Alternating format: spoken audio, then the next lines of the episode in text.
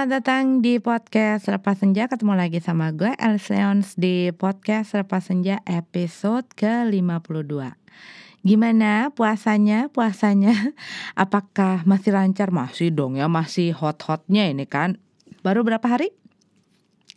Pokoknya aku uh, doakan buat kalian yang sedang berpuasa Semoga selalu sehat, diberikan kekuatan dan kelancaran sampai hari kemenangan. Dan buat yang nggak puasa juga, uh, aku doakan agar kalian selalu sehat, semuanya dilancarkan.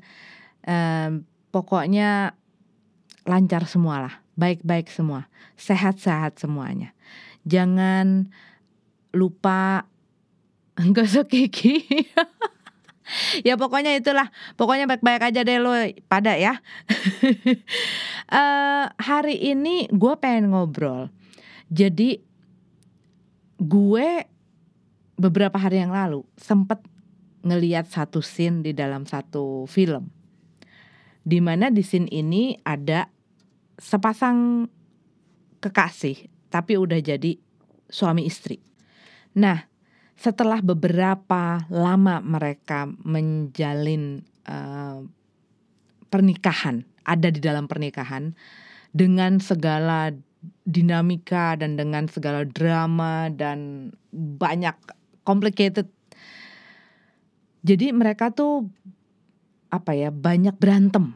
Banyak berantem banyak berantem banyak berantem. Yang satu mau ngomong mulu yang satunya juga nggak bisa ngomong ngerasa nggak pernah dikasih kesempatan ngomong. Yang satu lagi ngerasa kayak oh lo uh, apa mau membuat gue supaya menjadi orang yang paling jahat di dunia dan lain sebagainya seakan-akan gue menyiksa apa ya seakan-akan bukan menyiksa sih tetapi kayak tidak memberikan hak yang sama di dalam hubungan mereka dan lain sebagainya. Jadi intinya nggak pernah bisa ketemu intinya nggak bisa ketemu.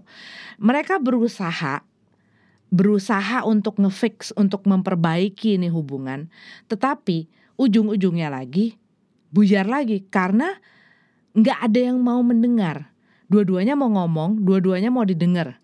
Tapi lupa harus mendengar gitu loh atau harus gantian ngomong gitu ya. Kan kadang-kadang kalau kita lagi ngomong namanya juga dua arah.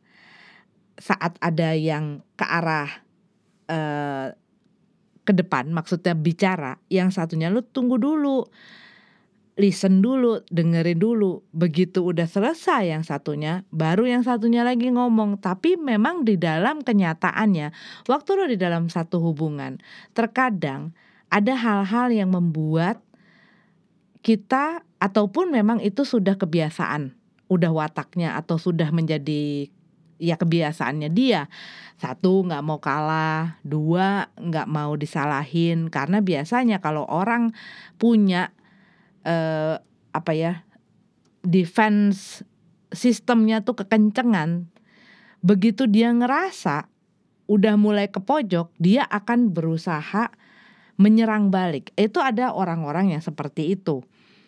Ataupun nggak mau kalah yang tadi gue cerita. Ataupun nggak mau disalahin dan lain sebagainya. Itu banyak banyak sekali. Dan itu kadang-kadang uh, ada orang yang memang dari kecil dibiar, dibiarkan seperti itu ataupun dia tidak pernah mendapatkan masukan bahwa eh kalau gue lagi ngomong lu dengerin dong. Dan mungkin si pasangannya juga karena daripada tambah ribet, tambah ribet, tambah ribet gitu ya. Ya udahlah, lu aja yang ngomong, gue diem. Tapi akhirnya biasanya pas begitu bomnya meledak karena ini kan yang diem aja diem aja diem aja dia kan nyimpen. Nimbun nimbun nimbun nimbun nimbun sampai suatu hari timbunannya udah kepenuhan ruangnya udah nggak ada jeder blar. Lu nggak pernah kasih gue kesempatan untuk ngomong. Nah kembali lagi ke film itu. Gue ngeliat nih uh, Iya pokoknya mereka berusaha ngefix ini hubungan nggak pernah ada kayak nggak pernah ada jalan keluar ribet ngejelimet nguntel aja bulat aja di situ gitu loh jadi kayak omongannya balik-balik lagi balik-balik lagi balik-balik lagi ke masalah itu ke masalahnya mereka pada intinya. Jadi si yang saat eh, apa yang satu tuh pengen punya anak lagi. Tapi pasangannya tidak. Karena dia merasa dengan satu anak aja gua sekarang sudah happy, gua udah bahagia dan dua-duanya ini kan orang yang sama-sama bekerja. Ini aja kita udah ribet. Sekarang kalau misalnya sampai ada anak lagi baik dan kita harus lagi yang namanya begadang lagi dan lain sebagainya dan harus membagi lagi itu segala sesuatunya tuh perlu dipikirin. Sedangkan yang satunya lagi, enggak, gue pengen anak sekarang, gue pengen dan begitu si pasangannya bilang nggak bisa, kita nggak bisa sekarang, mungkin nanti. Kita nggak pernah tahu. Tapi pokoknya nggak sekarang di saat kerjaannya dia berdua itu lagi lagi bagus uh, lagi apa ya lagi naik gitu loh lagi menanjak naik lo nggak bisa yang namanya lagi menanjak naik terus lu mau program ini ini akan bikin kayak ini aja kita nanjak naik di dalam karir kita itu udah kayak bawa backpack pakai ada ada beban batu-batu. Nah, aduh sakit kejedot tangannya. Uh, nah, dengan lu punya anak lagi, pengen punya anak lagi maksudnya, lu nambahin beban ke dalam backpack itu. Bukan cuman backpack lu, tapi backpack gue. Karena ya kayak di sana kan kadang-kadang ada uh, kayak orang tua gitu ya, dua orang walaupun laki perempuan ataupun perempuan perempuan atau laki-laki mereka harus bagi kalau sama-sama bekerja gitu ya harus bagi si ya ada waktu-waktunya gitu loh itu bukan cuma dilimpahkan kepada pihak istri aja gitu. Nah, nggak terima, nggak terima karena ya dia ngerasa bahwa lu cuman cuman yang lu pikirin pekerjaan, yang lu pikirin uang, yang lu pikirin cuman diri lu, lu nggak mikirin kebutuhan gue, lu nggak nggak nggak mikirin apa yang gue mau. Si pasangannya sih make a point ya waktu dia ngomong gini lagian saat ini gue udah happy dengan punya lo, dengan punya anak si satu ini. Gue udah happy banget. Dan gue sudah mulai apa ya, uh, udah mulai mengadjust dengan beradaptasi dengan dengan keadaan yang ada. Kan kadang-kadang orang menyangka bahwa apa ya, waktu menikah udah udah semuanya aman enggak waktu lo menikah itulah ya lu lu mulai berjalan di jungle itu. Nah, setiap kali misalnya uh, ada apa, lu beradaptasi. Yang namanya dua orang aja belum ada anak. Ini adaptasinya ini ini juga apa ya? nggak mudah, nggak selalu smooth gitu. Ada hal-hal yang kadang kita nggak melihat, tidak mendengar, tidak merasakan saat kita lagi pacaran, saat kita lagi PDKT sama mereka. Walaupun mungkin ketemunya tiap hari. Tapi kan ada hal-hal yang dia melakukan memang di space-nya dia. Nah, begitu kita saling me menyatukan space kita, berarti kan kita akan melihat apa yang dilakukan dia di space-nya dia dan apa yang gua lakukan di space gua, di ruang gua, di tempat pribadi gue karena kita sudah menjadi satu ruang pribadi berdua. Untuk menyatukan itu kan kadang-kadang ada kebiasaan yang dia biasa lakuin tapi nggak sesuai sama gue. Gue biasa lakuin tapi di nggak nyaman di dia. Dan ini nih kan yang dibutuhkan diplomasi, kompromi, ya saling bertoleransi, ketemu di tengah, itu hal-hal seperti itu. Ini aja butuh waktu untuk mengejas satu sama lain dan beradaptasi. Begitu punya anak, wah itu yang udah lo adaptasiin kayak beruntul beruntulan berenyek lagi tau nggak karena lo harus ngerapihin lagi lo harus mengejas lagi uh, dengan adanya anak ini gitu ya karena ini adalah satu pengalaman yang baru untuk keduanya walaupun mungkin ada di rumah orang tua tinggalnya ataupun ada di rumah mertua. Hal-hal yang yang yang yang bersangkutan, hal-hal yang bers, berkaitan dengan kebijaksanaan. gue gak jadi inget itu ya. belum, belum masih berapa bulan lagi. jadi hal-hal yang bersangkutan dengan emosi seorang maksud gue orang tua sama anak, waktu lo punya pihak baru, anggota member baru itu pastinya berbeda gitu. Walaupun sama-sama orang tua judulnya pasangan ini. Tapi misalnya perasaan dari ibunya ke anaknya dengan ayahnya ke anaknya ataupun ibu sama ibu ya tadi gue udah cerita uh, apa ya cara lo dididik mau nggak mau ada yang mempengaruhi dengan keinginan lo bagaimana lo mau mendidik anak ini memperlakukan anak ini begitu juga pihak yang sebelahnya, partnernya juga begitu. Dia kan punya basic juga, dia punya background juga, dia punya perjalanan juga, dan dia punya bekal-bekal juga yang ingin disalurkan. Kadang-kadang ada enggak, gue caranya begini, yang sana nggak mau. Enggak, gue caranya begini. Nah, tuh deh, tak tak tuk tak tuk tak. Nah, kembali lagi ke film tadi, di mana si pasangan ini yang satunya ngotot pengen punya anak satu lagi. Sedangkan yang satu sudah merasa gue happy dengan dia. Gue happy dengan anak gue. Gue happy dengan pekerjaan gue sekarang. Dan gue sudah mulai bisa memanage waktu gue. Kita sudah mulai bisa mengorganize kapan lu yang ngurusin, kapan gue yang ngurusin, kapan dia harus di daycare, kapan itu waktu-waktunya udah mulai tertata. Dan bisa jadi bukan bisa jadi yang pastinya saat udah mulai mengatur ini, ini juga akan di-adjust dengan waktu dia di kantor, waktu dia dengan pekerjaan, waktu dia dengan mungkin teman-temannya. Ya kan begitu. Juga waktu mereka bersama. Nah, si pasangan ini masih nggak nggak bisa.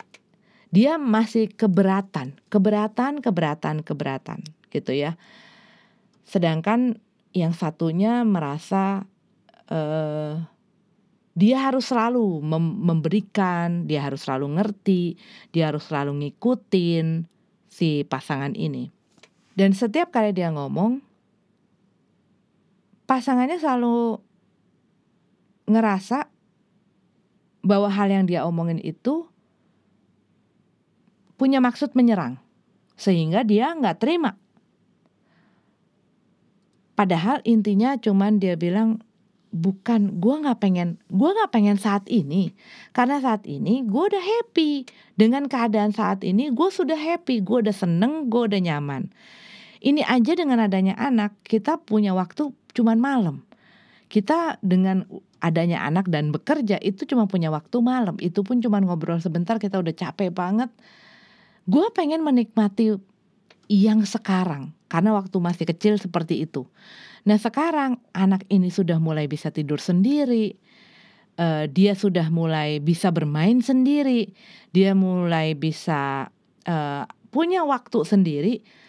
Gue jadi punya cukup waktu untuk bersama lo, gitu loh. Gue punya waktu untuk bersama lo. Uh, berasa kayak mungkin pacaran lagi dan mungkin dia sangat merindukan hal itu. Karena waktu anaknya masih terlalu kecil susah untuk kayak begitu. Baru ngomong sedikit eh ngomong sedikit eh gitu. Begitu.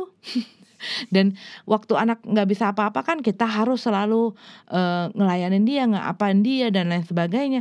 Jadinya waktu kita pastinya akan terkonsumsi dengan hal-hal itu. Nah sekarang semuanya sudah mulai uh, tidak serepot dan sekeos dulu. Lu pengen bikin ini keos lagi dengan adanya anak. Nah, yang pengen anak nggak terima. Oh jadi lu pikir anak itu beban, anak itu adalah masalah, anak itu apa segala macam. Sehingga si orang ini pun ngerasa lu menaruh kata-kata itu dan kalimat-kalimat itu di mulut gue, sedangkan gue nggak ngerasain hal seperti itu gue tuh maksudnya apa lu ngerti gak sih? Nggak terima dibabat lagi babat lagi babat lagi babat lagi.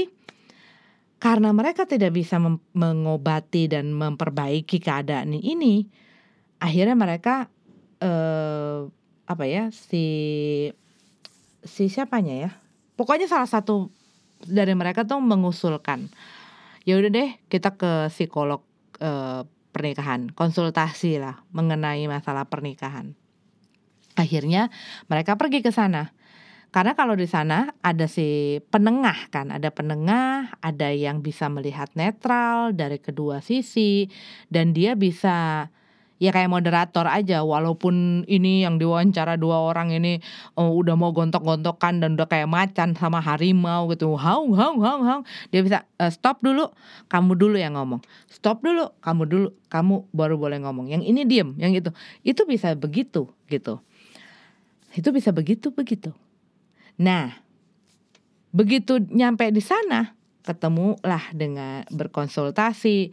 Begitu mulai membuka masalahnya, mulai beribut lagi, mulai ribut lagi, mulai ribut lagi dan uh, ya psikolognya cuman ya di, dibiarin dulu. Awalnya dibiarin dulu ya biasanya itu untuk mungkin mapping ya permasalahannya di mana dia ngeliat dulu situasinya seperti apa dari si A dari si B apa maunya si A dari itu kan kalau dari kita yang ngelihat dari luar kita bisa kurang lebih mengerti apa sih masalahnya gitu. Nah um, pokoknya selama beberapa session gitu ya maksudnya sesi konsultasi ini mereka itu nggak pernah bisa yang namanya saling gantian. Jadi setiap satu ngomong itu langsung wah perut gitu ya. Yang satu ngomong, yang satunya karena udah males, karena dia mungkin udah terlalu denger itu terus, itu terus yang diungkapin, itu terus gitu. Jadinya ya dia males ngomong. Dia udah kesel, omongan gue dipotong mulu, begitu siang pengen anak ini ngomong dianya ya udah kayak acu-acu kayak nggak nggak pay attention. Dan dengan perasaan yang tadi gue tadi aja gue aja lu potong mulu omongan gue. Begitu lu ngomong lu ngomong panjang lebar lu nangis nangis lu emosi emosi segala macem lah. Ya dianya udah udah kesumpel dengan emosi itu gitu. Emosi sebelnya dia. Dan itu aja udah berusaha kan dia mengontrol mengendalikan emosi yang dia punya. Sehingga saat si pasangannya yang pengen anak ini ngoceh-ngoceh soal gue kan cuma pengen punya anak gue pengen uh, ini anak buat gue bukan ini ini. Tetapi dia menganggap itu tuh sebagai beban dan segala macam. Ya akhirnya ya kontrolnya itu udah buyar. Kadang-kadang kita pas lagi apa ya mengendalikan hal tersebut kalau misalnya masih di kadar di bawah di bawah garis aman itu masih ada space ada ruang untuk si emosi itu naik naik naik naik naik gitu ya masih lama. Tapi kalau udah udah mendekati batas aman, ditekan lagi, itu ya biasanya muncrat darahnya. Maksudnya emosi, darah tingginya cas ya. Begitu. Tapi kadang-kadang gini, Pernah nggak lo ngerasain? Gue pernah beberapa kali. Dan terkadang biasanya apa ya? Karena mungkin kita nggak pengen berantem, karena kita nggak pengen uh, ya emosian tadi. Kita berusaha ngendaliin diri, kita berusaha sabar, kita berusaha mengerti. Tapi saat orang melihat elunya diem aja, kadang-kadang ada orang yang terus menerus menerus menerus menyudutkan kamu sampai di satu titik lu udah nggak bisa lagi lu nggak bisa neken gue lagi lu nggak bisa ngedorong gue lagi gue udah sampai limit gue dan di situ kamu menunjukkan ketidakterimaan kamu dan menunjukkan perasaan kamu yang sebenarnya dengan apa yang diperbuat orang ini. Saat itu terjadi, biasanya mereka yang nggak terima. ini kejadian seperti itu. Akhirnya sama si psikolognya, dia akhirnya bilang, gini deh, kayaknya mungkin dari kalian uh, dilihat kan event-event sampai akhirnya kejadian berantem-berantem ini, ini kayaknya kalian nggak sempat berproses, kalian nggak punya memberikan ruang untuk masing-masing. Jadi sehingga engep gitu loh. Kadang-kadang kita di dalam berpasangan itu butuh loh yang namanya memberikan waktu dan ruang untuk masing-masing. Cuman ada orang-orang yang saat dia sudah masuk ke dalam hubungan, dia merasa bahwa, hey dunia gue itu adalah lu dan dunia lu itu harus ada guanya dan gue harus nempel di situ dan gue harus melekat dengan erat dan pek gitu. Dan dengan hal-hal yang terjadi kadang-kadang orang tidak punya uh, cukup waktu ataupun cukup ruang untuk memproses untuk memproses segala sesuatunya, untuk ber, bukan berproses tetapi memproses.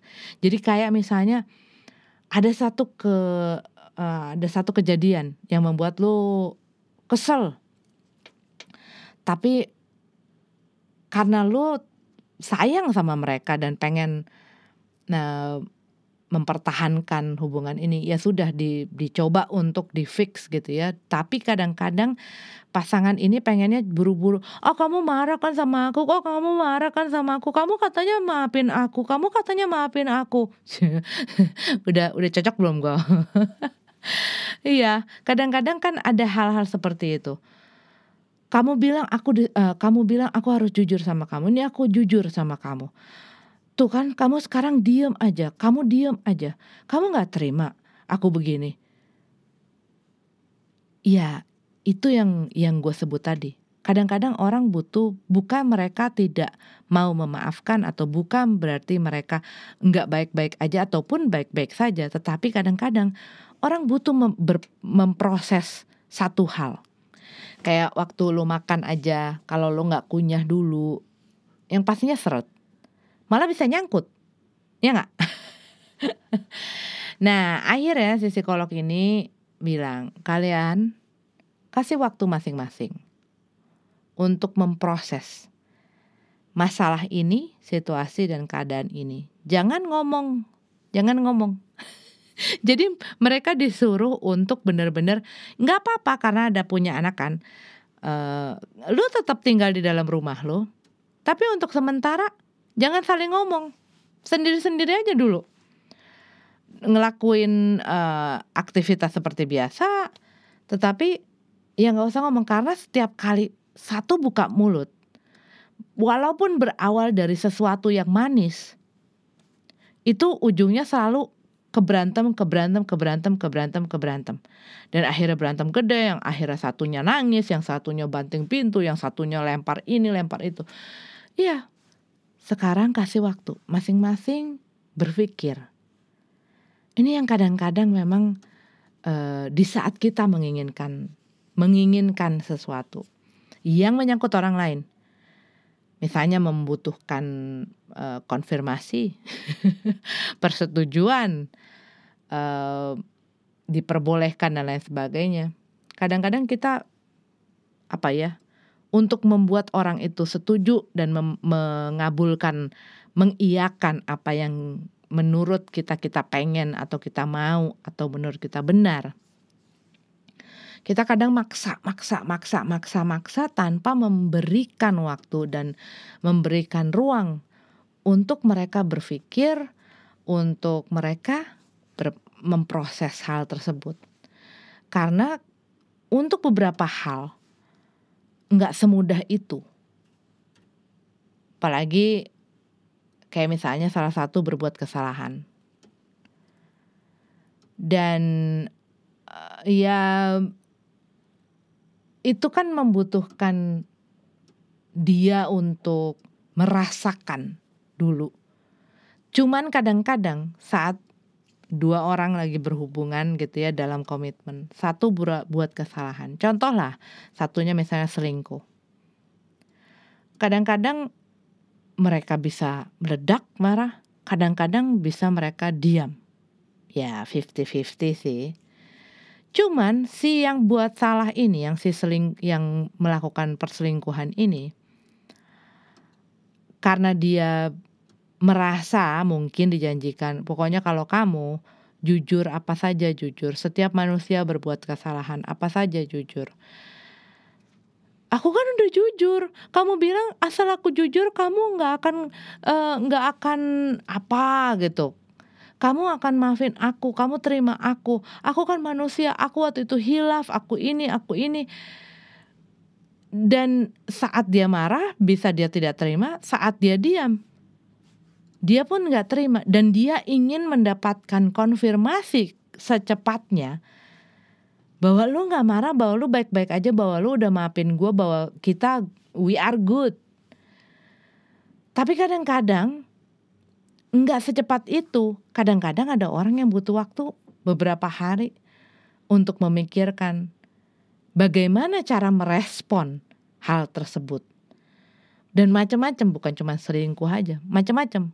Misalnya eh, apa ya? tabungan dipakai untuk beli misalnya motor, tabungan dipakai untuk beli misalnya tas mahal uh, atau gadget dan lain sebagainya. Padahal ini misalnya tabungan untuk uh, mereka misalnya mau beli rumah atau mau punya cita-cita masa depan bersama.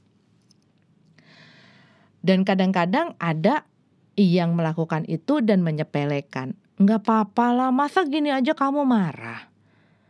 Udahlah kita bisa, kita bisa uh, cari lagi.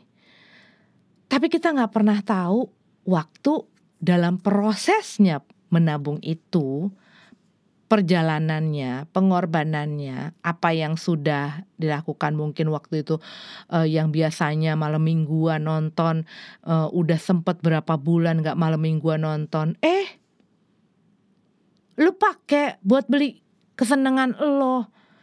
Ini kan kita udah udah udah apa ya udah udah planning planning kita pengen punya ini pengen punya rumah atau enggak misalnya pengen umroh atau misalnya pengen pengen traveling yang jauh gitu. Kita kan ini ini mimpi kita. Atau itu itu terlalu terlalu ini deh. Terlalu eh, terlalu apa ya? Mungkin terlalu mm, advance gitu ya. Tapi itu bisa terjadi ya kak.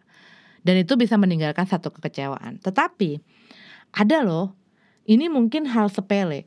Tetapi bisa membuat seseorang merasa seperti dihianati ataupun um, ngerasa kayak ditinggalin. Kalau misalnya lu biasa mengikuti satu seri ya, satu seri. Uh, gue so soalnya sempat, gue soalnya uh, apa ya sempat gitu. Karena gue sama laki gue itu kan doyan nonton. Tapi ini bukan seri sih uh, sequel lah sequel movie gitu.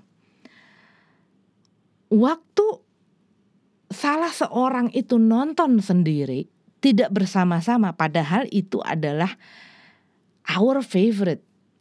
Dan itu adalah momen di mana kita nonton bareng-bareng dan ini adalah punya kita. Momen ini tuh punya lu dan gua. Waktu dia nonton sendiri itu tuh bisa yang wah gila lu tega ya. Karena apa? Ditonton lagi. Iya buat yang satunya yang udah nonton duluan yang colongan itu. Ya ampun cuman kayak gitu aja. Ya udah aku bakal temenin kamu nonton. Rasanya nggak begitu. Rasanya tidak semudah itu. Karena apa? Lu udah nonton gua belum. Di situ gua merasa dia nanti itu hal paling sepele. Dan kocak banget sih kalau dipikirin gitu ya. Kalau sekarang mah berani-berani remote gue simpen. Iya. Uh, tapi ini mungkin buat beberapa dari kalian uh, aneh, tapi buat beberapa mungkin mengerti. Cuman apa ya teman-teman gue di luar tuh karena mereka juga suka melakukan hal tersebut gitu ya. Itu gue sering sampai ngeliat uh, ada parodinya mengenai itu pasangan gitu ya. Waktu seseorang tuh nerusin film seri sendiri waktu pasangannya udah tidur dia udah tamatin season ini abis gitu karena dia penasaran penasaran penasaran. Bangun-bangun dia sebenarnya nggak nggak cerita bahwa dia nerusin tuh film seri. Tapi pas uh, mau ngelanjutin seri itu kok udah pindah season? Kan kalau di Netflix gitu ya. Iya yang terakhir lu tonton itu kan uh, yang yang resume-nya maksudnya yang dimulai itu dari yang lu terakhir tonton. Apa habis itu? Ketahuan lah. Uh itu itu ngambek loh bisa sampai nggak ngomong. Yang satu diajakin nonton lagi juga udah nggak mau. Udah nggak enak nggak seru nggak enak nggak seru. Dulu gue begitu. Cuman uh, sekarang tuh kayak iya kalau memang gue lagi masih kerja dan gue nggak terlalu seneng banget sama filmnya gue pasti akan suruh misalnya uh, in, kebetulan gue sama anak-anak gue juga suka nonton bareng-bareng. Jadi kalau misalnya gue pikir ah kok gue kayaknya nggak terlalu uh, apa ya nggak terlalu nggak terlalu hardcore banget gitu loh. Sama film ini bukan fans banget gitu bukan die hard banget gue sama film ini. Ya udah lo nonton dulu deh gue masih ada kerjaan atau gue masih ada apa yang perlu gue lakuin. Gitu juga laki gue kalau misalnya eh kalau tap, kal, tapi ada beberapa film yang memang jangan pernah disentuh. Kalau nggak lagi berempat atau enggak kalau gue lagi berdua sama dia jangan pernah disentuh. Gitu nah hal-hal kayak begitu kadang-kadang yang gue ceritain kedengarannya hal ini kecil simple sepele dan ngapain sih berantem masalah begini? Cuman ada orang yang memang saking itu adalah sesuatu yang sangat spesial uh, sangat berarti buat dia. Saat itu diganggu gugat walaupun hal itu adalah satu hal yang buat orang lain terlihat kecil di, itu bisa sangat emosional. Dan untuk menerima bahwa ya udahlah udah ditonton terus gue mau ngapain? Paling ngeberesin ampas keselnya aja dia udah nonton sendiri. Gitu. Atau enggak misalnya uh, udah ditungguin makan. Eh taunya malah makan sama teman-teman kantornya. Mungkin ada yang begitu dan pulang sampai rumah ya udah aku makan lagi atau enggak ya udah simpan buat besok. Mungkin kedengarannya uh, apa ya kenapa sih harus marah? Begitu aja. Tapi bisa jadi dia benar-benar mencurahkan perasaan dan tenaga dan waktunya dan mungkin dengan imajinasi dan menghayal aduh nanti dia datang dia makan kita bakal ngobrol ini dia bakal itu kan panjang loh dan saat apa ya saat misalnya dia kesel terus nggak dibolehin punya waktu untuk memproses kekesalannya itu untuk memahami sebenarnya oh ya udahlah mungkin memang ada ada apa gitu ya mungkin dia memang udah nggak pernah jalan-jalan. Kan dia selama ini kalau pulang kantor langsung pulang ke rumah uh, dia langsung main sama anak-anak ya mungkin dia kangen kali ya jalan-jalan atau hangout sama teman-temannya Iya hal-hal seperti itu tuh bisa datang dengan saat lu memberikan waktu kepada seseorang untuk berpikir. Cuman kalau dipepet terus, dipepet, dipepet, dipepet, dipepet dan ada kadang-kadang orang yang tidak memperbolehkan. Tidak memperbolehkan orang kayaknya punya emosi. yang ada dianya kasihan. Maka nanti karena setiap kali hatinya menangis atau marah, dimakan, ditelan, telan lama-lama kolesterol. ya gitu. Nah, akhirnya si pasangan ini mereka disuruh lah pulang ke rumah selama 30 hari kamu memproses ini masing-masing. Seluruh perjalanan kamu dari sebelum kamu menikah sampai kamu punya anak, proseslah itu semua dengan segala kejadian yang terjadi di dalam perjalanan ini. Kalian butuh memproses itu di dalam ruang kalian dan waktu kalian masing-masing. Tidak saling menginterfere, masing-masing saling ngebiarin. Sebulan uh, pokoknya mereka nggak boleh ngomong ya. Tadi gue udah ngomong nggak boleh ngomong tidak boleh berhubungan intim juga. Bener-bener pisah. Tidur di ruangan berbeda. Tapi tetap satu rumah. Uh, belum nyampe sebulan. Dan dealnya kalau sampai gagal kalau ada rule yang di break berarti lu harus ulang lagi dari awal. 30 hari lagi Nah belum nyampe sebulan udah di break. Gak kuat. Gak kuat ya kangen lah ya apa yang udah biasa dilakuin malam pagi apa ya uh, akhirnya mulai lagi dari awal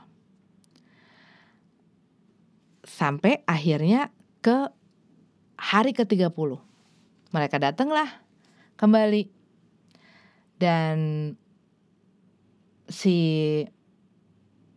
orang yang bilang bahwa maksudnya si pihak pasangan salah satu pasangan ini yang dia nggak mau nggak mau punya anak dulu karena apa ya karena dia memikirkan bahwa ini semua udah cukup dan kita lagi fokus ke karir. Dia dulu yang dikasih kesempatan ngomong apa yang lo dapat dari sebulan ini setelah gue pikir-pikir ya nggak apa-apa juga mungkin ya kita coba uh, untuk memiliki anak lagi. Mungkin itu nggak seburuk apa yang gue pikir atau tidak memberatkan apa yang gue pikir. Dan setelah gue pikir-pikir ya dia selama ini kita berdua adalah tim yang bagus. Kita punya cara untuk nanganin anak kita kerjaan kita dan dengan adanya satu anak lagi gue rasa kita berdua bisa jadi tim yang oke okay untuk meneruskan hubungan ini. Surprisingly si pasangan yang tadinya uh, pas lagi yang sebelumnya nih sebelumnya waktu mereka uh, sorry gue skip waktu yang mereka gagal jadi mereka kan totalnya dua kali ngelakuin uh, apa kontemplasi masing-masing yang satu nggak nyampe 30 hari karena gagal gagal di tengah jalan. Nah, pas lagi saat itu mereka ribut lagi karena si yang nggak mau punya anak ini ya menyalahkan dia dan lain sebagainya. Terus uh, ada kayak rasa-rasa bahwa ya udah deh kalau lu pengen emang uh, mau tiga bulan kek mau enam bulan kek setahun kek. Kalau bisa pisah rumah pisah rumah aja katanya dia gitu. Karena udah emosi. Nah si yang pengen punya anak ini tuh ngemis-ngemis aduh enggak dong jangan dong jangan dong. Ayo dong kita usaha lagi ya. Kita usaha lagi ya kita coba lagi. Se 30 hari ini untuk untuk untuk kasih waktu bener-bener sama kita. Dan kita ngejalaninnya bener-bener untuk nyelamatin hubungan kita. Gua nggak mau kehilangan lo, gua nggak mau uh, apa ya nggak mau lah dia dia pengen bersama. Dia pengen nyelamatin ini hubungan. Kejadiannya itu pas lagi dia uh, gagal di yang pertama. Terus mereka kan 30 hari. Nah yang yang nggak pengen punya anak akhirnya punya pikiran bahwa oke okay lah gue mau punya anak lu tahu nggak yang satunya lagi yang tadi ngemis-ngemis jangan tinggalin gue jangan tinggalin gue gue nggak pengen pisah dari lo. Gue nggak bisa jauh dari lo. Gue nggak bisa ngomong sampai sampai tiga bulan ini aja udah menyiksa dan lain sebagainya. Dia bilang lu tahu nggak?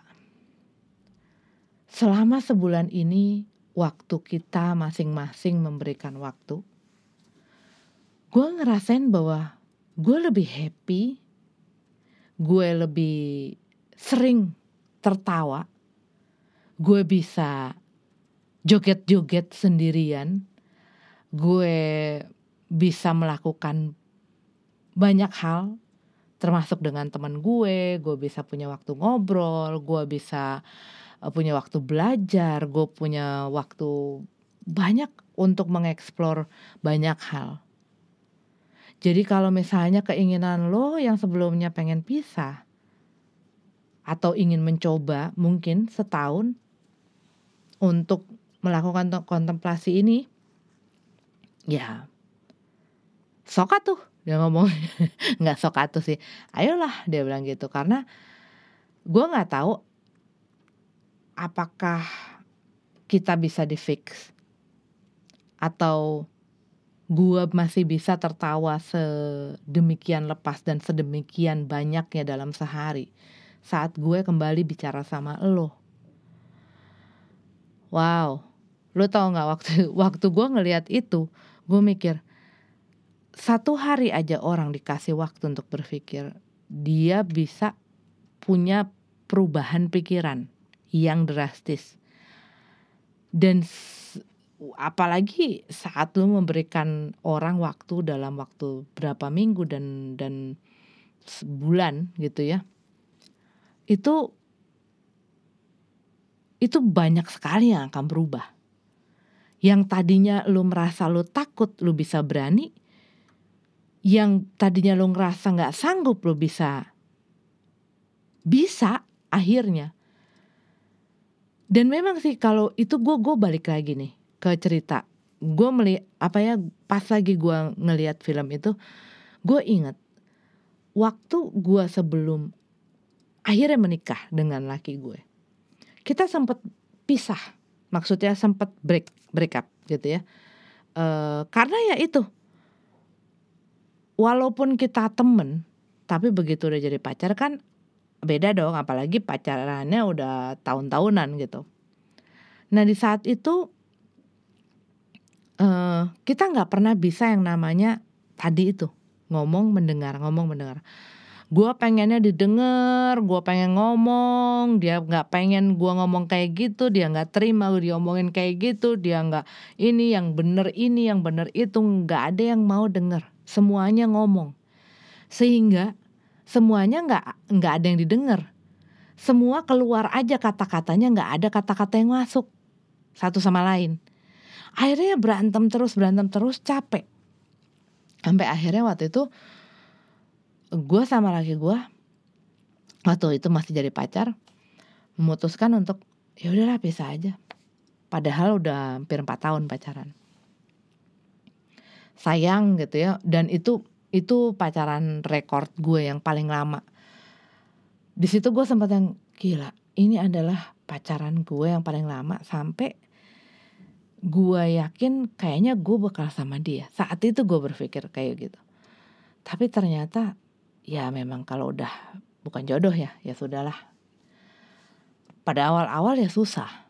Kita masih kadang-kadang ketemuan. Masih jalan masih gandengan. Pokoknya masih kelihatan kayak orang pacaran tapi udah enggak. Masih nonton bareng. Nonton juga cuma berdua. Makan bareng, ngopi bareng, ke mana-mana bareng. Tapi ya itu, ujungnya selalu berantem. Selalu berantem dan selalu ya gitu lagi gitu lagi ya sama aja. Selama masih saling lihat masih saling lihat dan masih saling ngoceh gitu. Iya. Sama aja keadaannya Cuman seben intinya kayak ganti nama aja. Sebenarnya barangnya sama, cuman rebranding. gitu. Bener, itu itu itu bahasanya. Nah, sampai di suatu ketika kayaknya kita nggak bisa kayak gini deh. Bener-bener nggak bisa kayak gini. Bener-bener gue harus jauh dari dia dan kalau bisa nggak ketemu. Karena setiap ketemu pasti gatel gatel pengen berantem pengen ribut dan akhirnya iya. Gua pergi ke Bandung berapa hari gitu. Tetapi waktu sebelum gua gue ke Bandung ini uh, ya kita berusaha saling mengavoid ya satu sama lain. Tapi pada saat itu gue mikir ya udahlah kasih waktu. Memang memang ini nggak mudah buat gue tapi juga nggak mudah buat dia dan kita masih ada dalam satu circle, satu band, satu tongkrongan. wah pokoknya satu-satu lah. Kita emang dunianya udah di satu itu berdua gitu. Ah ya udah. Abis itu cukup lama. Itu itu kayaknya lebih dari tiga bulan gua putus sama dia.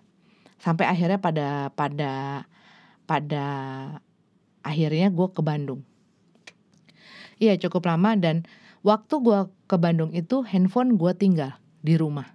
Waktu itu udah udah zamannya handphone. Waktu gua uh, di ujung-ujung sebelum menikah itu udah ada handphone. Tapi bukan yang smartphone ya handphone yang masih pakai SMS dan telepon. Bener-bener itu aja fungsinya. Gue bener-bener menyepi menyepi dan menepi. Terus ya gue mulai tenang. Gue mulai tenang mulai bisa mulai bisa menerima uh, situasi kondisi. Oh ya memang memang emang susah kalau misalnya diterusin yang ada akan saling nyakitin dan kitanya pun makin ancur gitu loh. Berdua hubungannya tuh makin ancur ya udahlah. Gue saat itu gue cuman inget uh, omongan bos gue yang dulu. Karena gue udah mulai suka ngikut-ngikut dia, dia dia pernah ngomong sama gue kalau memang kamu sudah jodoh tidak akan ada yang bisa misahin walaupun kalian sendiri yang pengen pisah gitu. Walaupun mau satu tahun kayak dua tahun kayak mungkin kita tuh hampir setengah tahun kali. Nggak sampai deh empat bulanan kali. Iya dia ngomong kayak gitu dan gue juga waktu di Bandung gue mikir ya ya memang kalau misalnya bukan jodoh ya gue aja pernah hampir hampir gitu kan hampir hampir menikah dengan seseorang dan akhirnya nggak nggak jadi gitu kan. Uh, ya sudahlah di situ gue healing. Healing. Tapi karena mungkin gue bener-bener menghilangkan kontak memutus kontak dengan teman dengan dengan dunia gue yang ada dianya itu gue bisa melihat segala sesuatunya dari segala arah tanpa ada interference dari hal-hal luar gitu ya. Benar-benar gue dengan diri gue dan gue benar-benar mikir benar-benar memproses itu. Ternyata pas gue balik gue buka dong handphone. Tapi gue juga ngeliat jadi zaman dulu tuh um, di pinggir telepon rumah itu ada notes kan. Jadi kalau misalnya ada telepon buat uh, siapa? Abang gue. Dari siapa siapa siapa. Nah gue ngeliat ada telepon buat gue. Ya namanya laki gue terus ya terus gitu loh. Dia. Karena teman-teman gue udah banyak udah rata-rata yang deket-deket yang biasa nelfon gue tuh uh, sebelum gue berangkat ke Bandung tuh gue sempat ngomong eh gue pengen pengen caw dulu ya gue pengen pengen menepi. Terus gue buka dong handphone.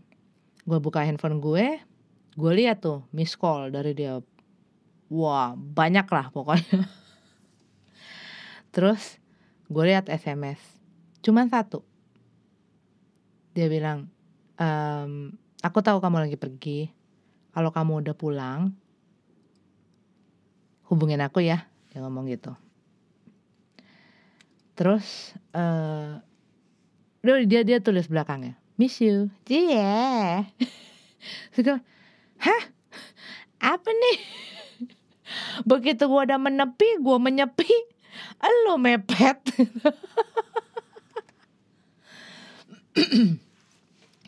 Akhirnya gue telepon lah dia. Gue telepon saya cerita cerita ya gue cerita cerita ngapain aja. Nggak banyak sih karena abis itu karena laki gue juga bukan tipe orang yang suka ngomong panjang lebar di telepon. Gue suka dia nggak suka. Dia lebih baik gue datengin lu kita ngobrol. Eh sorry ya kalau agak bunyi Iya, jadi gue tuh kadang-kadang gini, gue kan masih pengen ngobrol, gue kan masih pengen ngomong, gue masih gini, gini gitu ya waktu masih pacaran nih. Iya, dia bilang mendingan gue pergi ke rumah lo, which is dari Martimbang, uh, maksudnya dari uh, daerah Pakubono, Kebayoran Baru, ke Ciledug, buat ngobrol sama lu, karena gue nggak doyan ngomong di telepon. Itu setidak begitu sukanya, dan dia sama siapa pun tidak suka ngomong panjang lebar di telepon. Nah, waktu saat itu ngomong panjang, cukup panjang gitu ya, cukup panjang. Dan waktu saat itu ngomong bener-bener yang yang damai gitu kayaknya. Dianya juga mau denger, guanya juga dengerin apa yang dia mau ngomong. Terus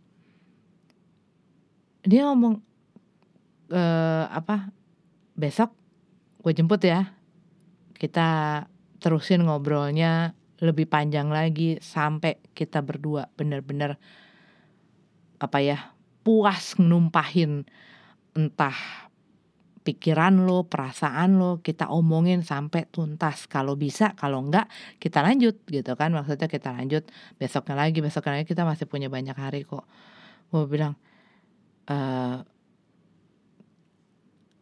berubah gitu loh. Kita berdua, bukan cuman dia tapi gue juga ngerasain ada satu hal yang berubah di gue tapi gue juga merasakan ada hal yang berubah dari dia. Dan kita tuh punya satu tempat. Ini mungkin gak banyak orang tahu dan gak rame. Di ya daerah-daerah situ juga daerah Barito, ada tempat di dekat satu taman, tapi bukan taman Barito ya. Ada satu taman. Di situ ada uh, kayak ked, bukan kedai sih. Ya kayak tenda. Tenda jualan nasi goreng, uh, mie goreng tapi dia lebih lengkap. Ada puyung hai, ada capcay dan lain sebagainya. Dan gue biasa sama uh, laki gue tuh suka ngobrol di situ sambil makan karena makanannya murah, enak.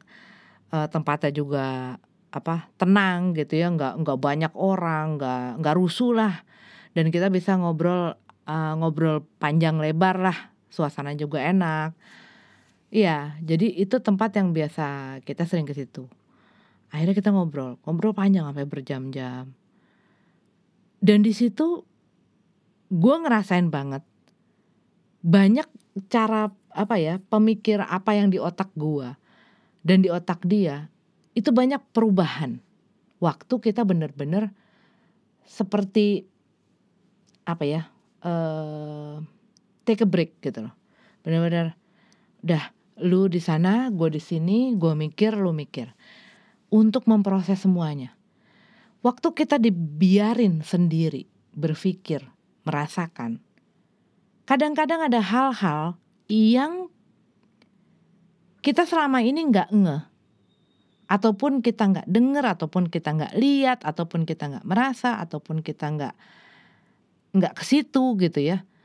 Tapi begitu kita berpikir sendiri itu bisa dengan apa yang ngeflow dan bisa membuat lo dapat pemahaman-pemahaman, dapat pengertian-pengertian yang tadinya mungkin lo keras, lo nya nggak mau, itu bisa pas lagi dikasih ruang, lo bisa iya ya, benar juga ya. Mulai berpikir dari sudut yang lain, dari sudut berapa derajat ngelihatnya, dari sudut 90 derajat ngelihatnya, dari sudut yang sana ngelihatnya, dari kanan, dari tenggara, dari timur laut. Sehingga kita bisa lebih leluasa untuk uh, ngelihat dari segala sisinya. Apalagi kalau kitanya juga mau mengizinkan diri kita juga kebuka. Karena kadang-kadang di saat kita um, yaitu tidak sendiri dan gak sempat punya waktu atau ruang untuk memproses itu semua. Kita seperti kayak ngadepin tembok, cuma satu arah, satu arah, satu arah, satu arah, satu arah, kita nggak bisa ngeliat ke mana-mana. Karena yang kita lihat itu, gitu loh. Masuk akal nggak? Kalau buat gue masuk akal. anak gue paling sebel kalau udah udah gue ngomong gitu gue udah ngomong banyak kalau menurut gue sih masuk akal Heeh, masuk akal nggak tahu deh sebenarnya ada inti dan maknanya atau manfaatnya nggak sih ini omongan? Mudah-mudahan ada. Tetapi intinya sih yang sebenarnya gue pengen uh, pengen sampein ke lo kadang-kadang kita butuh waktu butuh waktu untuk memproses sesuatu. Dan apa yang kita uh, perlu lakuin adalah memberi diri kita waktu itu memberi uh, diri kita ruang itu. Dan kalau ini ada menyangkut orang lain, menyangkut pasangan, menyangkut uh, seseorang yang kita sayangin, dan kita udah melihat bahwa, aduh kita nggak bisa nih keluar dari sini kalau terus mentok mentok mentok. Iya, kadang-kadang kita harus saling memberikan ruang dan waktu. Mungkin sudah terlalu sesek, mungkin udah terlalu senep, mungkin udah terlalu jengah gitu loh dengan segala yang terjadi yang bikin berantem terus. Berantem itu bikin banyak pasangan akhirnya bosan, akhirnya capek, akhirnya jenuh, akhirnya mau kabur. Nah, saat kita bisa ngebiarin uh, kasih walaupun ya, walaupun walaupun nih gue bilang nih sama lo, walaupun udah udah dalam satu rumah tangga, udah ber, udah suami istri judulnya. Memberikan ruang dan waktu masing-masing itu perlu sekali. Dulu waktu gue pacaran, gue tuh uh, apa ya? Hmm, mungkin gak rajin-rajin kasih waktu sama laki gue gitu. Tapi begitu kita udah menikah, dan gue mulai butuh waktu untuk diri gue sendiri dan melakukan hal yang gue pengen sendiri. Gue butuh dunia gue sendiri sampai sekarang. Di situ gue baru gila ya. Berarti sorry ya waktu itu gue tuh banyak ngerecokin lu. Mungkin ruang lu jadi ngep gara-gara gue selalu selalu berusaha ada di dunia lu. With uh, apa with lagi. Di mana lo juga butuh untuk ada di dunia lo sendiri. Menikmati melakukan hal-hal yang lo pengen lakuin. Dan bener-bener ada di ruang itu. Karena gue saat ini juga membutuhkan hal itu. Dan gue tahu rasanya. Karena dulu waktu gue sebelum menikah gue tuh terlalu sibuk. Sibuk apa? Sibuk kerja sibuk main sibuk uh, nongkrong sama si geng ini, geng itu dan. Gue tuh terlalu sibuk sehingga gue sendiri nggak menyangka saat waktu gue menikah dan gue punya waktu apa ya punya kesempatan untuk memiliki melakukan hal yang gue pengen. Iya, gue butuh waktu untuk melakukan ini dan gue butuh ruang untuk diri gue sendiri benar-benar fokus dan ngerjain hal ini gitu. Jadi Kasihlah ruang dan waktu. Jajang jeng, jajang jeng. Demikianlah podcast. Selepas senja episode ke-52. Terima kasih untuk kalian semua yang sudah mendengarkan. Kayak apa itu ya? Uh, iklan Ajinomoto, iklan Miwan. ataupun iklan apa itu ya? Kok kayaknya gue pernah denger di mana gitu yang yang nuansa nuansa yang begitu. Tapi by the way thank you banget udah didengerin udah didengerin walaupun mungkin uh, agak-agak uh, ke mana-mana. Uh, tapi selalu podcast gue selalu ke mana-mana. Gue thank you banget udah ditemenin udah lu dengerin Terima kasih banget buat yang di Spotify, buat yang di YouTube. Terima kasih, terima kasih, terima kasih banget kalian udah temenin dan dengerin gue sampai saat ini. Sampai ketemu lagi di minggu depan. Uh, selamat menikmati menyambut weekend. Terus semangat buat yang puasa dan juga terus semangat buat yang gak puasa sama aja. Pokoknya kalian sehat-sehat ya. Oke, sampai ketemu lagi. Alice out.